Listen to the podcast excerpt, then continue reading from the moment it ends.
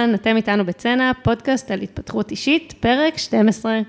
תמי גור ואני, ירדן ברזילי, נפגשות כאן בכל שבוע לדבר על ספר אחר שקשור להתפתחות אישית, על השאלות שהוא אה, העלה בנו ועל נושאים אחרים שעלו מתוכו, שקשורים להתפתחות האישית שלנו. בפרק של היום דיברנו בעיקר על היכולת שלנו להיות עצובות מדברים עצובים שקורים בעולם, ועל מה זה עושה לנו אחרי זה להנאה לפעולה שלנו, איך אנחנו פועלות לשפר את העולם. מקוות שתהנו. היי תמי, היום הבאתי אה, ספר שמאוד ריגש אותי בקריאה שלו. מפתיע. היום במקרה ספר שריגש אותך. בדרך כלל אני לא נוטה להתרגשות, אבל הספר שהבאתי נקרא Untamed, אה, בתרגום חופשי אה, לא מאולפת, או כבר לא מאולפת. זה מזכיר לי את המחזה אילוף הסוררת. אני לא מספיק מכירה. אה, כתבה אותו גלנון דויל, שהיא סופרת אמריקאית, אה, שיש לה סיפור אה, חיים מעניין, וזה הספר השלישי להבנתי שהיא הוציאה, וכל אחד מהם הוא על סיפור החיים שלה עד אותה נקודה, אלא שכל פעם זה מקבל איזשהו מפנה.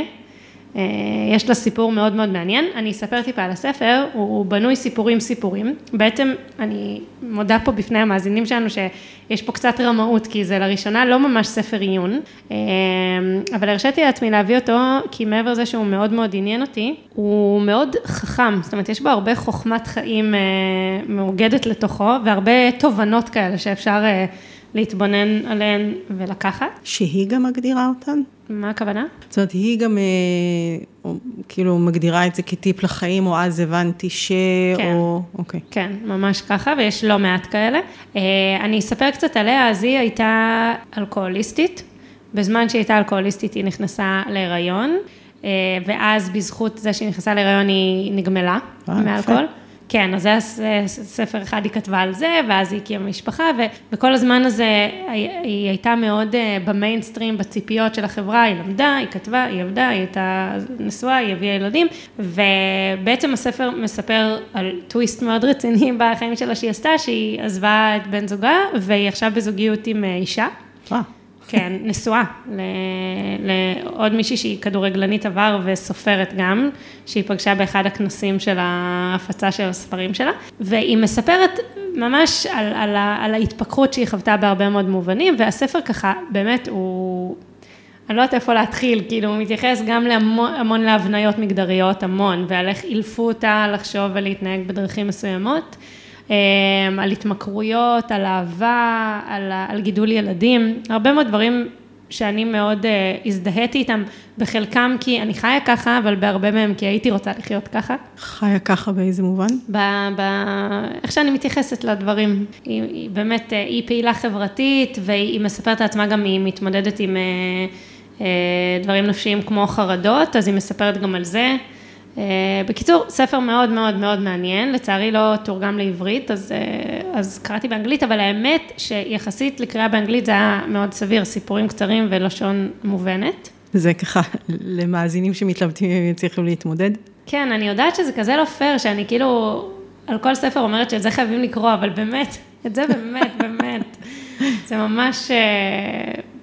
אה, אני, אני אספר פה עוד משהו שכבר הקלטנו פרק על זה, לפני שסיימתי לקרוא את הספר ואמרתי לתמי שאין, אנחנו חייבות להקליט עוד אחד, כי נפלו לי עוד כל כך הרבה אסימונים אחרי זה ועוד נופלים, אז אה, תודה לגלנון דויל. דרך אגב, אם אתם uh, כבר בעניין הפודקאסטים, אז יש פודקאסט שהיא מתראיינת אצל ברנה בראון על הספר, זה לא כמו לקרוא את הספר, אבל האמת שזה לא רחוק וזה נורא מעניין לשמוע אותה, היא מספרת שם כמה מהסיפורים שהיא מביאה בספר, אז מומלץ גם, נשלח קישור למי שרוצה. זה מצחיק, כי כשהתחלת לספר עליה, אז בדיוק חשבתי על ברנה בראון, גם על זה ששתיהם התמודדו עם אלכוהוליזם. הן, אה, יש לא מעט השקות בין העשייה שלה ושלה, וגם, אה, כן, בסיפור. אה, אוקיי, אז אני ככה רוצה להעלות את הדבר המרכזי שלקחתי מהספר, יכול להיות שאנחנו נישאר איתו, יכול להיות ש...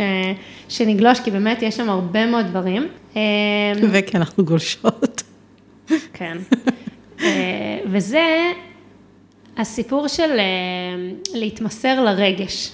עכשיו, אני, אני אסביר טיפה, אה, היא מביאה שם כל מיני דוגמאות, היא, היא, היא אומרת שוב ושוב שאנחנו יודעות בבטן, היא, היא פונה בעיקר לנשים, אבל אני ממש חושבת שזה סיפור של כולנו, שבבטן עמוק אנחנו יודעות מה נכון ומה צריך לעשות ומה טוב לנו, היא כל הזמן אומרת, the most true and most beautiful story we can tell, כאילו, המציאות כמו שהיא צריכה להיות באמת, משהו שאנחנו מרגישות את זה מאוד חזק בבטן, ו, ובדרך לשם יש המון רגשות, כאילו זה לא אה, רגש תמיד של שמחה.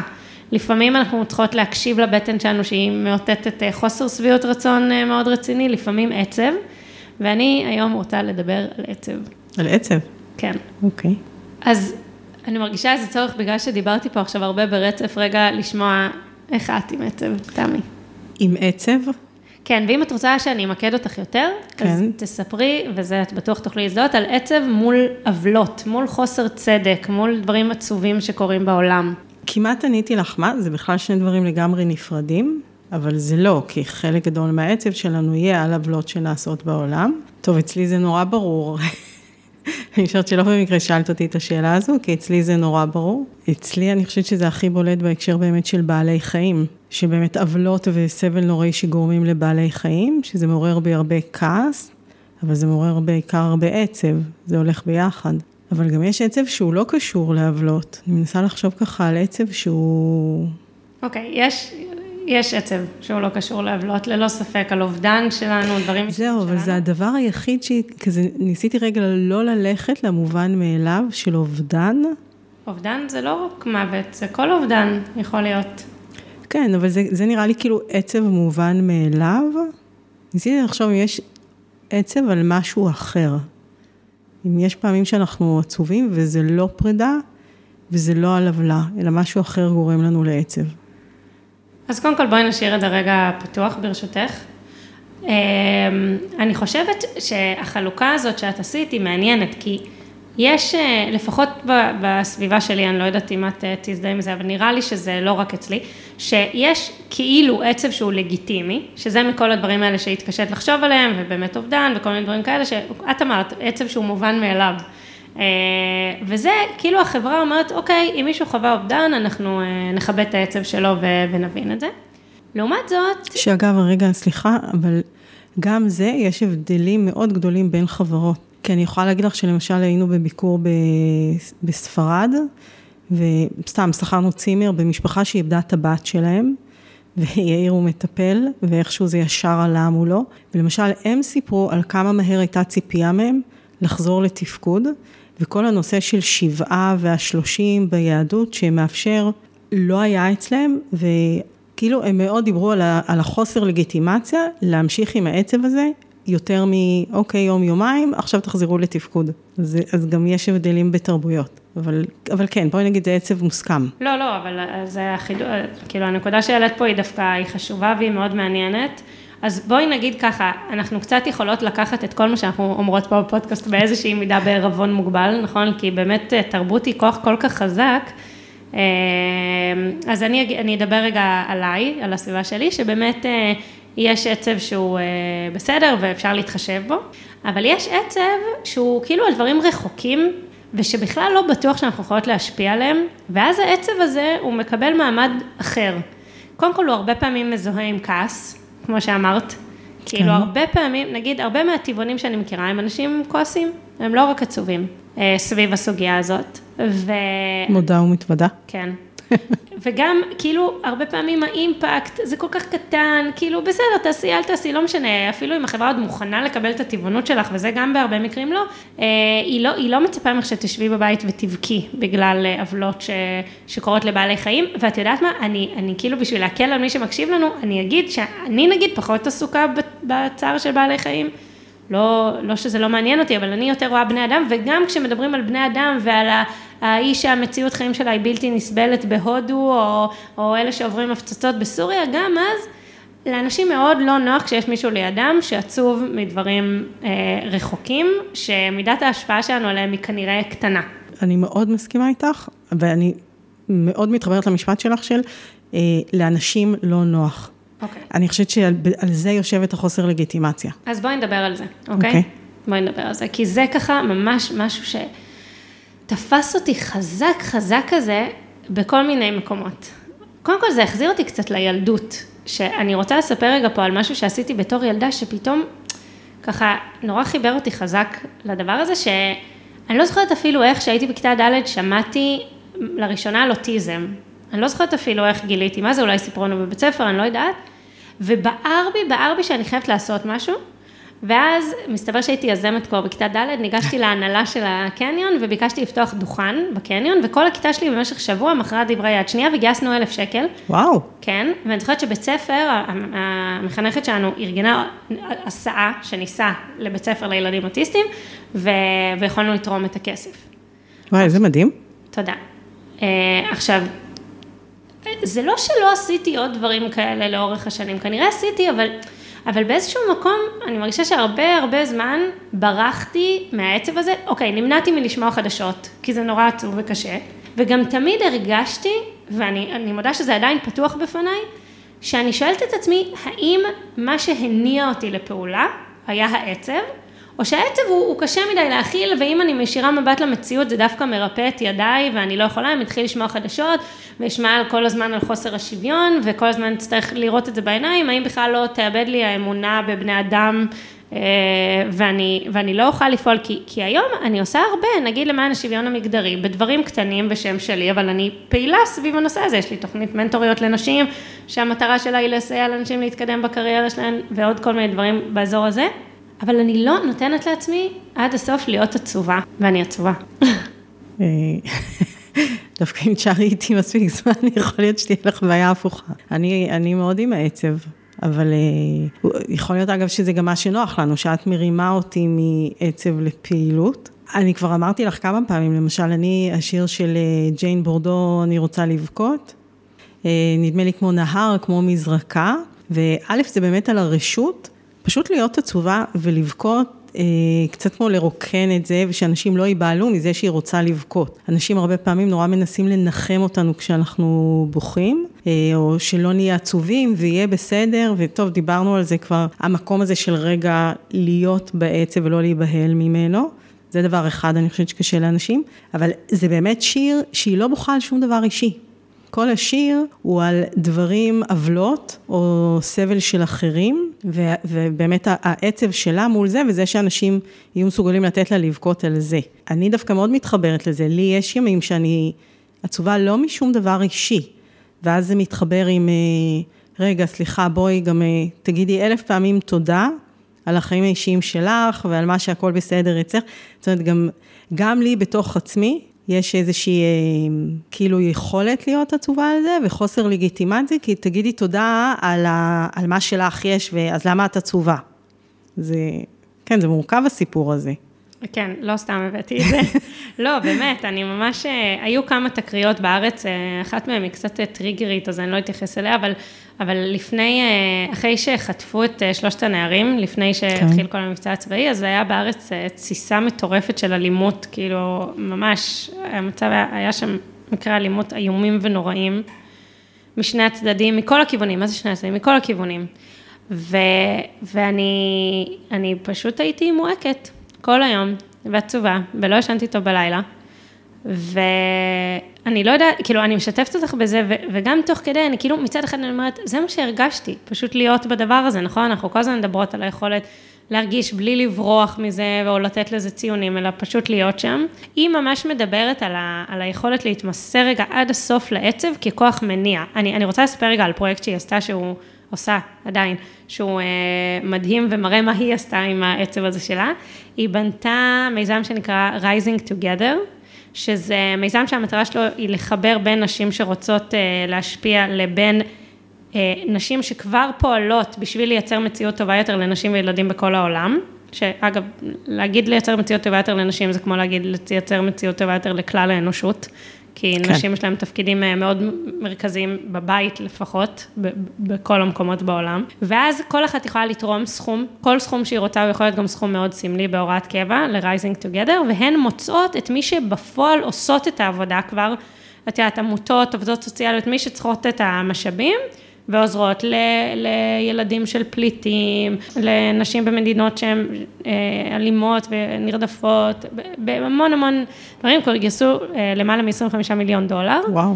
כן, והיא אומרת, כאילו, זה הדברים האלה, זה נובע מתוך העצב, מתוך ההכרה בזה שמשהו לא בסדר בעולם שלנו. שיש המון עוולות והמון חוסר צדק, היא גם אומרת, אגב, הכעס, שאולי אנחנו יכולות גם לדבר על זה, שזה לא מספיק אה, להיות עצובה, וזה גם לא מספיק לתת פתרון לאלה שנדפקים במרכאות מהמצב, כי צריך גם לעלות ימת אפסטרים במעלה הזרם ולראות איזה אינטרס, מה מוביל אותם לשם, כי אחרת מה קורה? אנחנו עובדות מה בשירות... מה מוביל רגע את מי? את הפוגע או את הקורבן? את הפוגע, אני אסביר שנייה. אם אנחנו אה, פותרות את ה... לא יודעת, במדינות שאין בהן תשתית חינוכית לילדים, אז כל מי שפילנטרופית ומתערבת ומתנדבת הולכת להקים את זה, אז בעצם יש פטור לממשלה או לאינטרסים הכלכליים שמייצרים את העוולות האלה, אה, להמשיך, הם יכולים להמשיך, ואנחנו מממנות את הפעילות, הר... את הפעילות הזאת שעושה רוע אה, עוולות בעולם. אז היא אומרת, כן צריך לראות, והיא אומרת, בדרך כלל זה כסף, שיש שם במעלה הזרם, ש... שהוא זה שמניע את הגלגלים האלה. ושגם זו חובתנו, שזה מעניין אגב הכעס שאמרת, כאילו האם עצב הוא הנאה מספקת, הוא רגש שמניע מספיק לפעולה, או שאנחנו צריכות גם את, ה, את הכעס הזה?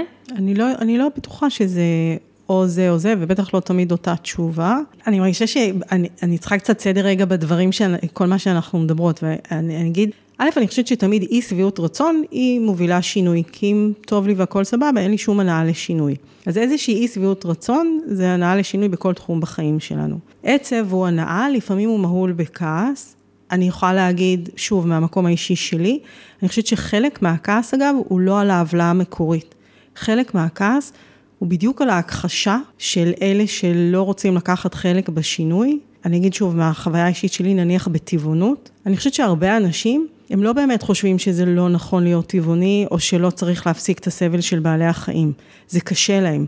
הדרך שלהם להתמודד עם זה, זה לבטל את זה, לצחוק, להגיד את לא תשני את העולם, אה, אולי זה הטבע, אה, עובדה שאלוהים יצר אותנו ככה שאנחנו מסוגלים לצוד וזה. אגב, את אותם טיעונים אני שומעת היום גם על האקלים.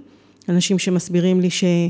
וואלה, הטבע יצר אותנו כאלה שאנחנו צריכים להשמיד את העולם, ואולי זה הגלגל הטבעי שכל כמה זמן מישהו משמיד את העולם. אז בסדר, ואת רוצה להגיד משהו? בא לי לעצור אותך ממש, אבל אני אתאפק. אוקיי, ואז חלק מהכעס הוא על התגובה הזו, כי כאילו, אם תגיד לי, זה באמת נורא, אבל וואלה, אני לא מתאפק מלאכול את השניצל, אז אני יכולה אפילו לגייס איזושהי חמלה, כי לכולנו יש את המקומות שקשים. גם אני הרי לא עומדת בעקרונות של עצמי במאה אחוז.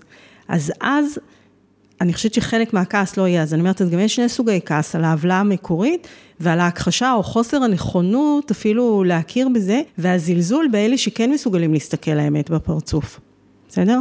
אז זה, זה מוסיף עוד כעס. אני כן חושבת שאנחנו צריכים לדעת, א', להציב לעצמנו גבולות. למשל, אני אגיד, אני מתנדבת בדברים של בעלי חיים, ויש דברים שאני לא מסוגלת להתנדב בהם. אני כועסת על עצמי שאני לא מתנדבת, אבל אני באמת לא מצליחה לעמוד בלהסתכל לכאב הזה עד כדי כך בעיניים. אז אני חושבת שכן, אפרופו הדילמה שאת העלית, אנחנו צריכים לזהות מה היכולת שלנו ומה בסוף יפרק אותנו או יביא אותנו לשיתוק, כי זה כבר כאב שאנחנו לא מסוגלים להכיל אותו.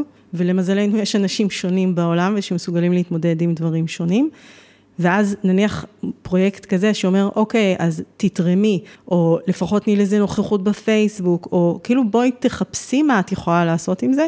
אני חושבת שזה למשל אחד הדברים החשובים. טוב, רגע, אמרת פה הרבה דברים ועלו בי הרבה דברים בעקבות זה. זה ממש מעניין מה שהתחלתי איתו, הכעס על האנשים ש... שמדחיקים. ואז גם עולה בהם שיפוטיות כלפי מי שכן פועל, כי זה לא נוח, זה לא נוח נכון. לקבל מראות, ואני אני רוצה להתקומם רגע, זה מצחיק, אנחנו, יש לנו באמת חזרתיות פה בפודקאסט, אבל נגד הכעס שלך, לא, אני לא רוצה לכעוס עלייך על זה שאת כועסת, זה יהיה באמת כבר אה, לא הגיוני, אבל, אבל בואי רגע נביט גם על האנשים האלה בחמלה, כאילו, את יודעת, לכל, את אומרת, הגבול שלי עובר שם, ואת חושבת שהגבול שלך הוא עובר הרבה יותר רחוק, ושהעשייה שלך עד הגבול יכולת הכלה שלך הוא הרבה יותר אה, הוא מאפשר לך עשייה הרבה יותר משמעותית, אבל שנייה, בואי, בואי, כאילו... לא, לא, זה ההבדל בינינו. מי זה בינינו? ביני לבין לא, שנייה, כאילו... אבל שנייה, רגע. אוקיי. לא יודעת אם זה לא ההבדל. אני, מה, שנייה, שנייה. מה שאני אומרת פה זה שזה קשה. זה קשה. להיות מודעת ולהיות עצובה, זה קשה.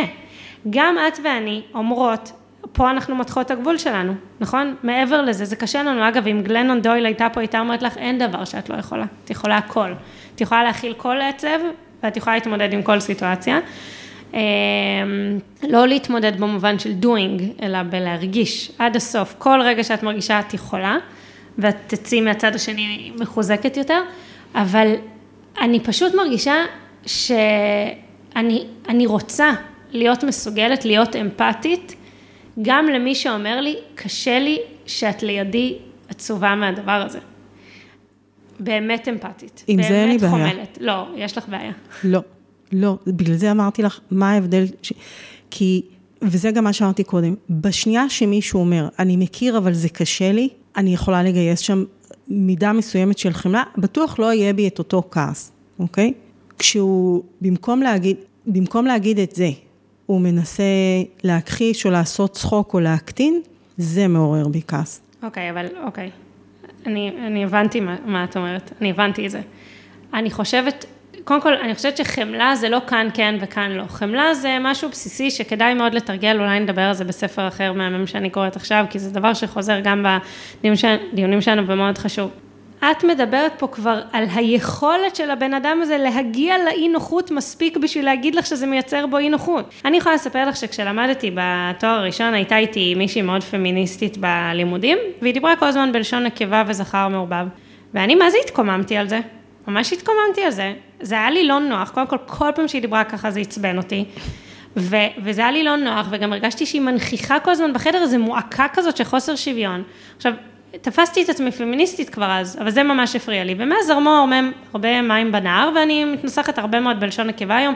יותר מזה, אני אגיד לגברים שמאזינים לנו, שאני עושה את זה גם מתוך אג'נדה, זאת אומרת, זה, זה חשוב לי, אני חושבת ששפה היא מייצרת ו, ובונה מציאות, ואני לא מוכנה לחיות בעולם שמדבר רק לגברים. עכשיו, לכל מי שקופץ ואומר ש, שבסדר, אפשר להכיל את כולם, אוקיי, אז בואו נכיל את כולם בלשון הנקבה, ושההתמודדות תהיה הפעם על מישהו אחר. היא יכלה, אה, לפי מה שאת אומרת עכשיו, לכעוס עליי אז. ו... ולהגיד, אה, לי זה חשוב, אה, אני מקדמת פה אג'נדה, זה דבר מאוד חשוב, את לא מבינה, ו... ולכעוס עליי, או להתנשא עליי, שהיא רואה דברים שאני לא רואה, זה לא מה שהיא בחרה לעשות.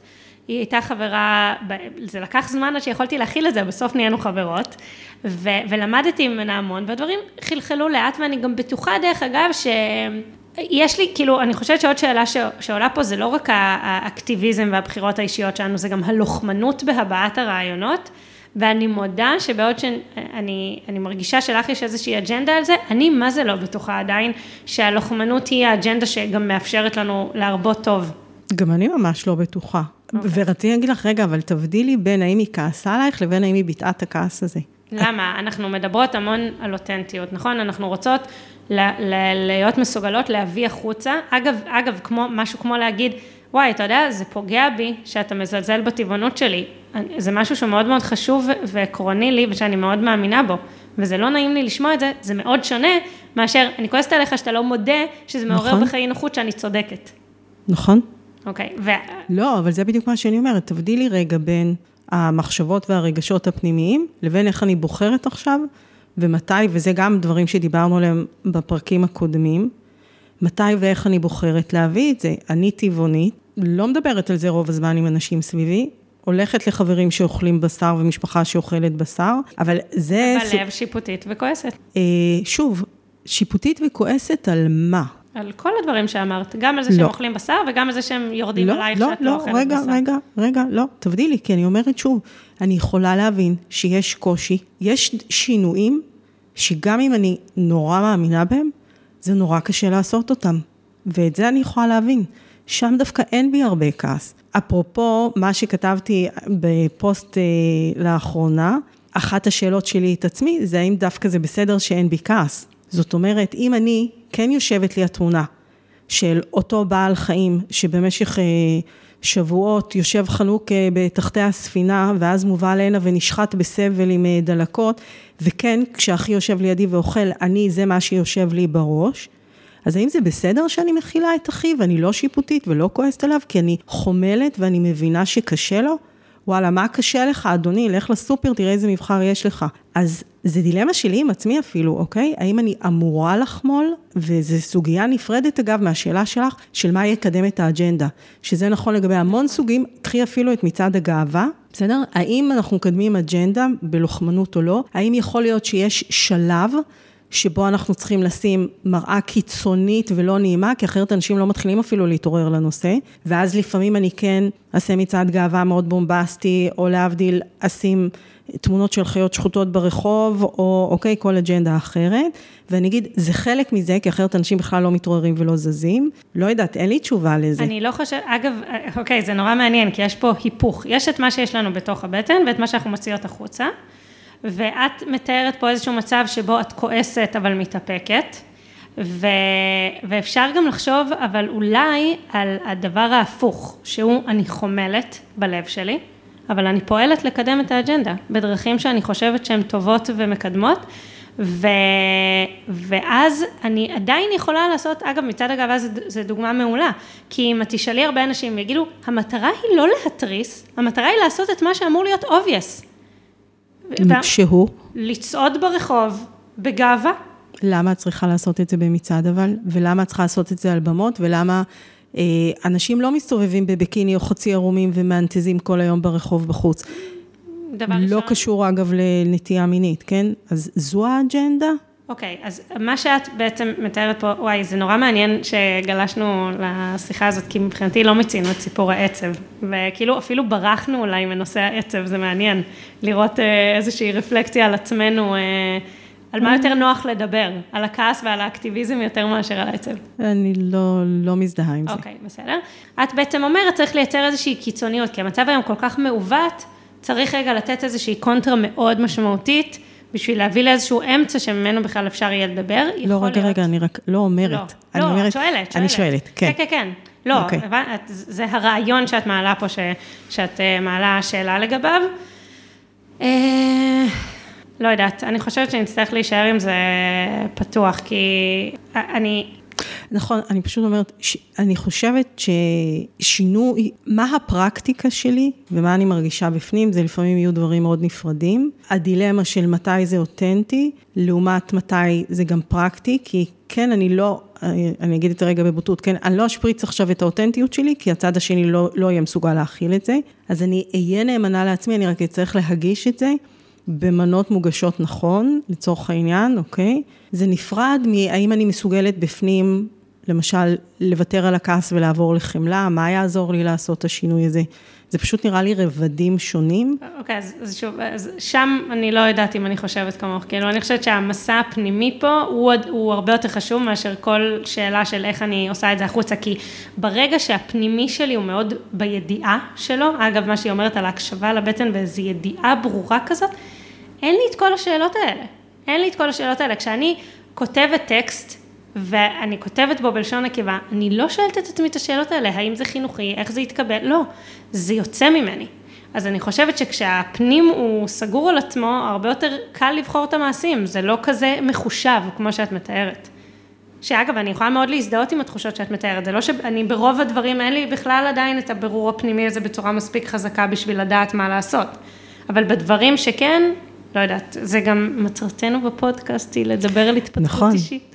נכון, ו- ו- ואחד הדברים שחוזרים אצלנו זה שאני כל הזמן מחזיקה בזה של אני לא מצליחה כמעט לזהות מקומות שבהם אני ברורה לעצמי ברמות האלה שאת מדברת. אוקיי, okay, סליחה. למה סליחה? לא, זה נשמע קשוח. זה לא קשוח, אבל אני אומרת, נכון, זה חוויית החיים שלי. אה, אולי זה מתכתב עם העצב, אגב. שמה? של כואב לי, עצוב לי, אבל זה לא מקום שמוביל אותי עדיין לאיזושהי בהירות, ולכן אני כאילו צריכה להמשיך להחזיק את העצב. כי זה לא, אוקיי, אני עצובה, אז אני אפעל, ואז נורא ברור לי מה אני פועלת. זה כאילו, תחזיקי את העצב, אבל גם תהיי חומלת, וגם תהיי עם סימני שאלה, וגם, ואז זה אולי קצת משמר את העצב, והופך את הכל ליותר כבד. את יודעת, זה היה, כן. למשל, כבד זה אחד המילים שהכי הרבה מתיחים בפני אנשים עם אידיאולוגיות. לגמרי. ו... כבדה, קיצונית. נכון. נכון? נכון, אה, קיצונית למשל. שאני אומרת קיצונית, זה לא קיצוני, קיצוני זה מישהו שהוא רואה משהו והוא פשוט פתאום רואה את זה יותר ויותר. כמו אגב השפה המגדרית, שאת פתאום את מבינה את ההקשרים שלה. כן, פה ככה מדברות פה על באמת אה, לפקוח עיניים, לראות את הדברים כפי שהם, כאילו, ולהתמסר לכאב על, ה, על הדברים הקשים האלה, ו, וגלשנו מהר באמת להנאה לפעולה, וגם לא רק להנאה לפעולה שלנו, אלא איך אנחנו מייצרות הנאה לפעולה אצל... אה, אצל אנשים אחרים, ואני אני כאילו, אני מרגישה שהדיון לא מוצע, אבל אנחנו נמשיך אותו, או שאני אמשיך אותו עם עצמי, באמת על הסיפור הזה של עצב, ולדעת שאני יכולה להחזיק את זה. כאילו, אני לא חייבת לברוח משם ברגע שקרה איזשהו משהו אה, איום ונורא עם איזה נערה, ואז שלושה ימים לא ישנתי, אז, אז, אז זה לא הופך אותי ללא נורמלית. להפך אולי, כי זה דבר נורא נורא עצוב. זה מה שהיא מדברת עליו בספר? זה, שילבתי את זה עם דוגמה אישית שלי, אבל כן. לא, לא, כאילו חוסר לגיטימציה מהחברה לא, להישאר לא, לא. בעצב? לא, היא מדברת על הכוחות שלנו להכיל את הדבר הזה ועל החשיבות של זה. אה, על היכולת שלנו להתמסר עד הסוף לעצב הזה ולהיות באמת עצובות מזה. אגב, כי זה באמת עצוב. כאילו, אגב, בדברים שאת אומרת, זה באמת עצוב. אין מישהו שאם הוא באמת יתעכב על הדברים האלה, הוא יחשוב שזה סבבה. זה דברים שהם עצובים. השאלה היא כמה אנחנו נותנות מקום לעצב הזה בחיים שלנו, ונראה לי שאם יש משהו שאני לוקחת מהספר הזה, בהקשר הזה יש מיליון דברים שאני לוקחת מהספר הזה, זה, זה רגע לאפשר לעצמי, ו, ולא, כאילו, לא לחשוב שאני צריכה... לברוח מהעצב הזה, כי זה, זה באמת עצוב. רגע, אני יודעת שאנחנו גולשות קצת בזמן, אבל אני כן חייבת שבמשפט תגידי, למה היא אומרת שזה כל כך חשוב להשתהות על העצב הזה? מה זה להשתהות? קודם כל, it is what it is, אנחנו כל הזמן מדברות על להיות ברגע ועל מודעות וכאלה. עכשיו אני עצובה, אז קודם כל פשוט להיות בדבר הזה. דבר שני, לא לטאטא את זה, כי אני לא אוכל, כאילו לדעת שיש בי כוחות הרבה יותר גדולים מזה, אז, אז להיות פשוט בעצב שאני מרגישה עכשיו. וגם היא נותנת שם איזשהו תיאור על זה שזה שוטף אותה, ואז היא קמה עם איזושהי הערה כזאת על מה לעשות. כאילו, אבל זה כבר השלב הבא של ה doing. אנחנו קודם ב being, מתרג... חלקנו מתרגלות being, חלקנו מתרגלות doing, נכון? נכון, ממש. אוקיי, בסדר, אז אני מבינה עכשיו.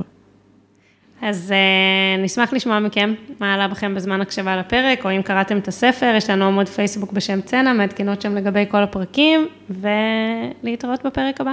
ביי.